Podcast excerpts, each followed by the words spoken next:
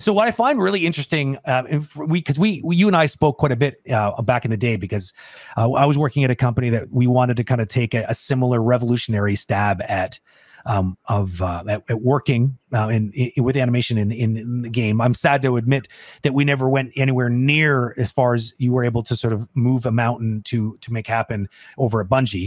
And it, it comes down to like you said, like it sounds sounds risky. Sounds like you know there's too there's a lot of change there, and it sounds it sounds like it's dangerous.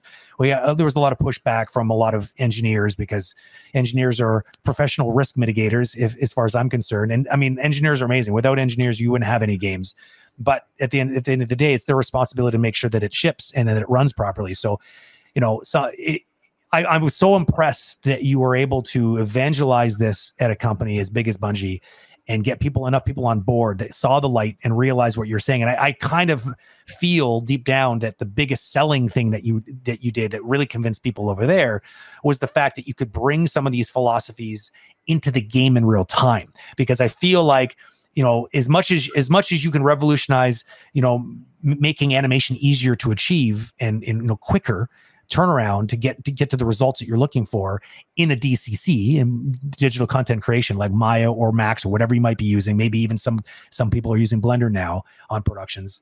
But it's at the end of the day that you're still just usually traditionally putting those those characters in the or the animations of the game as a bunch of rotations on a bunch of bones yeah. right and so you were right back to square one if you want to be able to modify procedurally adjust um, in real time those poses and those animations because you're right back to like, okay, how am I going to possibly do that by just rotating a bunch of joints in real time? And it can be done, but there are a lot of problems with that. So what I what I was most fascinated by was how you started building up parity on the in the runtime side of things, so you could then adjust things in very elegant ways. Um, like once the anim- animations were actually even in the engine, I, I find that absolutely fascinating. But it's it's well, you have to be a salesman, right? Like yeah, clearly. Um, and you have to use people's criticism of their own products yeah to help sell solutions right so like yeah when i got there you know core leadership was like yeah we we don't feel like the animation in halo 3 is like competitive and mm. you know there's some things that we want to change about that and we're hoping that you can help us mm. see where the opportunity is so um, you know we bought mocap and stuff like that because they thought that that would help yep. but i said really the, the problem is like the human body's super complex and when you do a really robust mocapy looking run that's yeah. awesome but if you try and you know take this run cycle and then put and start aiming it around, top, yeah, it's gonna because the gun has to aim up 90 degrees because that's where the player is looking. Yep. Um, it falls apart. So I yeah. I did that in engine, showed them just like, you know, things doing this, character yeah. looking like, yeah, you know, and um, uh, they're like, oh, okay, so we have to kind of dumb down the base clips so we can get all yeah. these aim poses in there. Wrong yeah and it's like okay yeah well we we don't have to dumb it down. Yeah. And then what i did was i showed in maya i showed how it looked using essentially fk chains um, with a complex mocap run cycle using a static pose overlay. And then um, i showed it using uh, like my rig settings like optimal rig settings to solve that exact situation.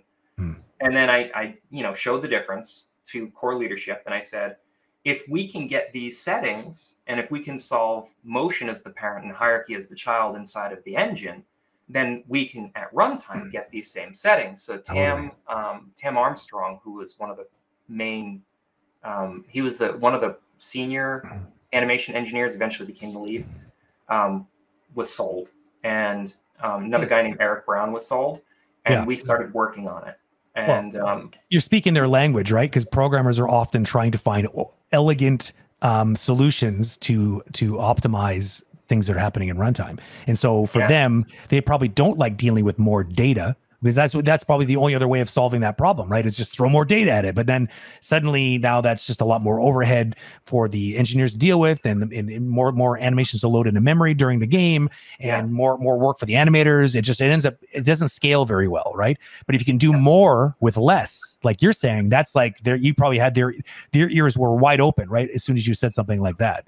Yeah, and we were shipping on PS3, so like um, you know, the Xbox 360 and the PS3 dealt with memory differently, and PS3 yeah. had a, a, smaller bucket because of the way they partitioned the memory. Anyway, Um, so trying to fit on a PS3 is gonna be tough. So one of the big selling points of this was, well, we could compress the animations more without them being Yeah. bad looking, because the moment you have a, a, a single pose overlay and you have a bunch of animation underneath, the more compression, the worse this crazy Yeah. gets.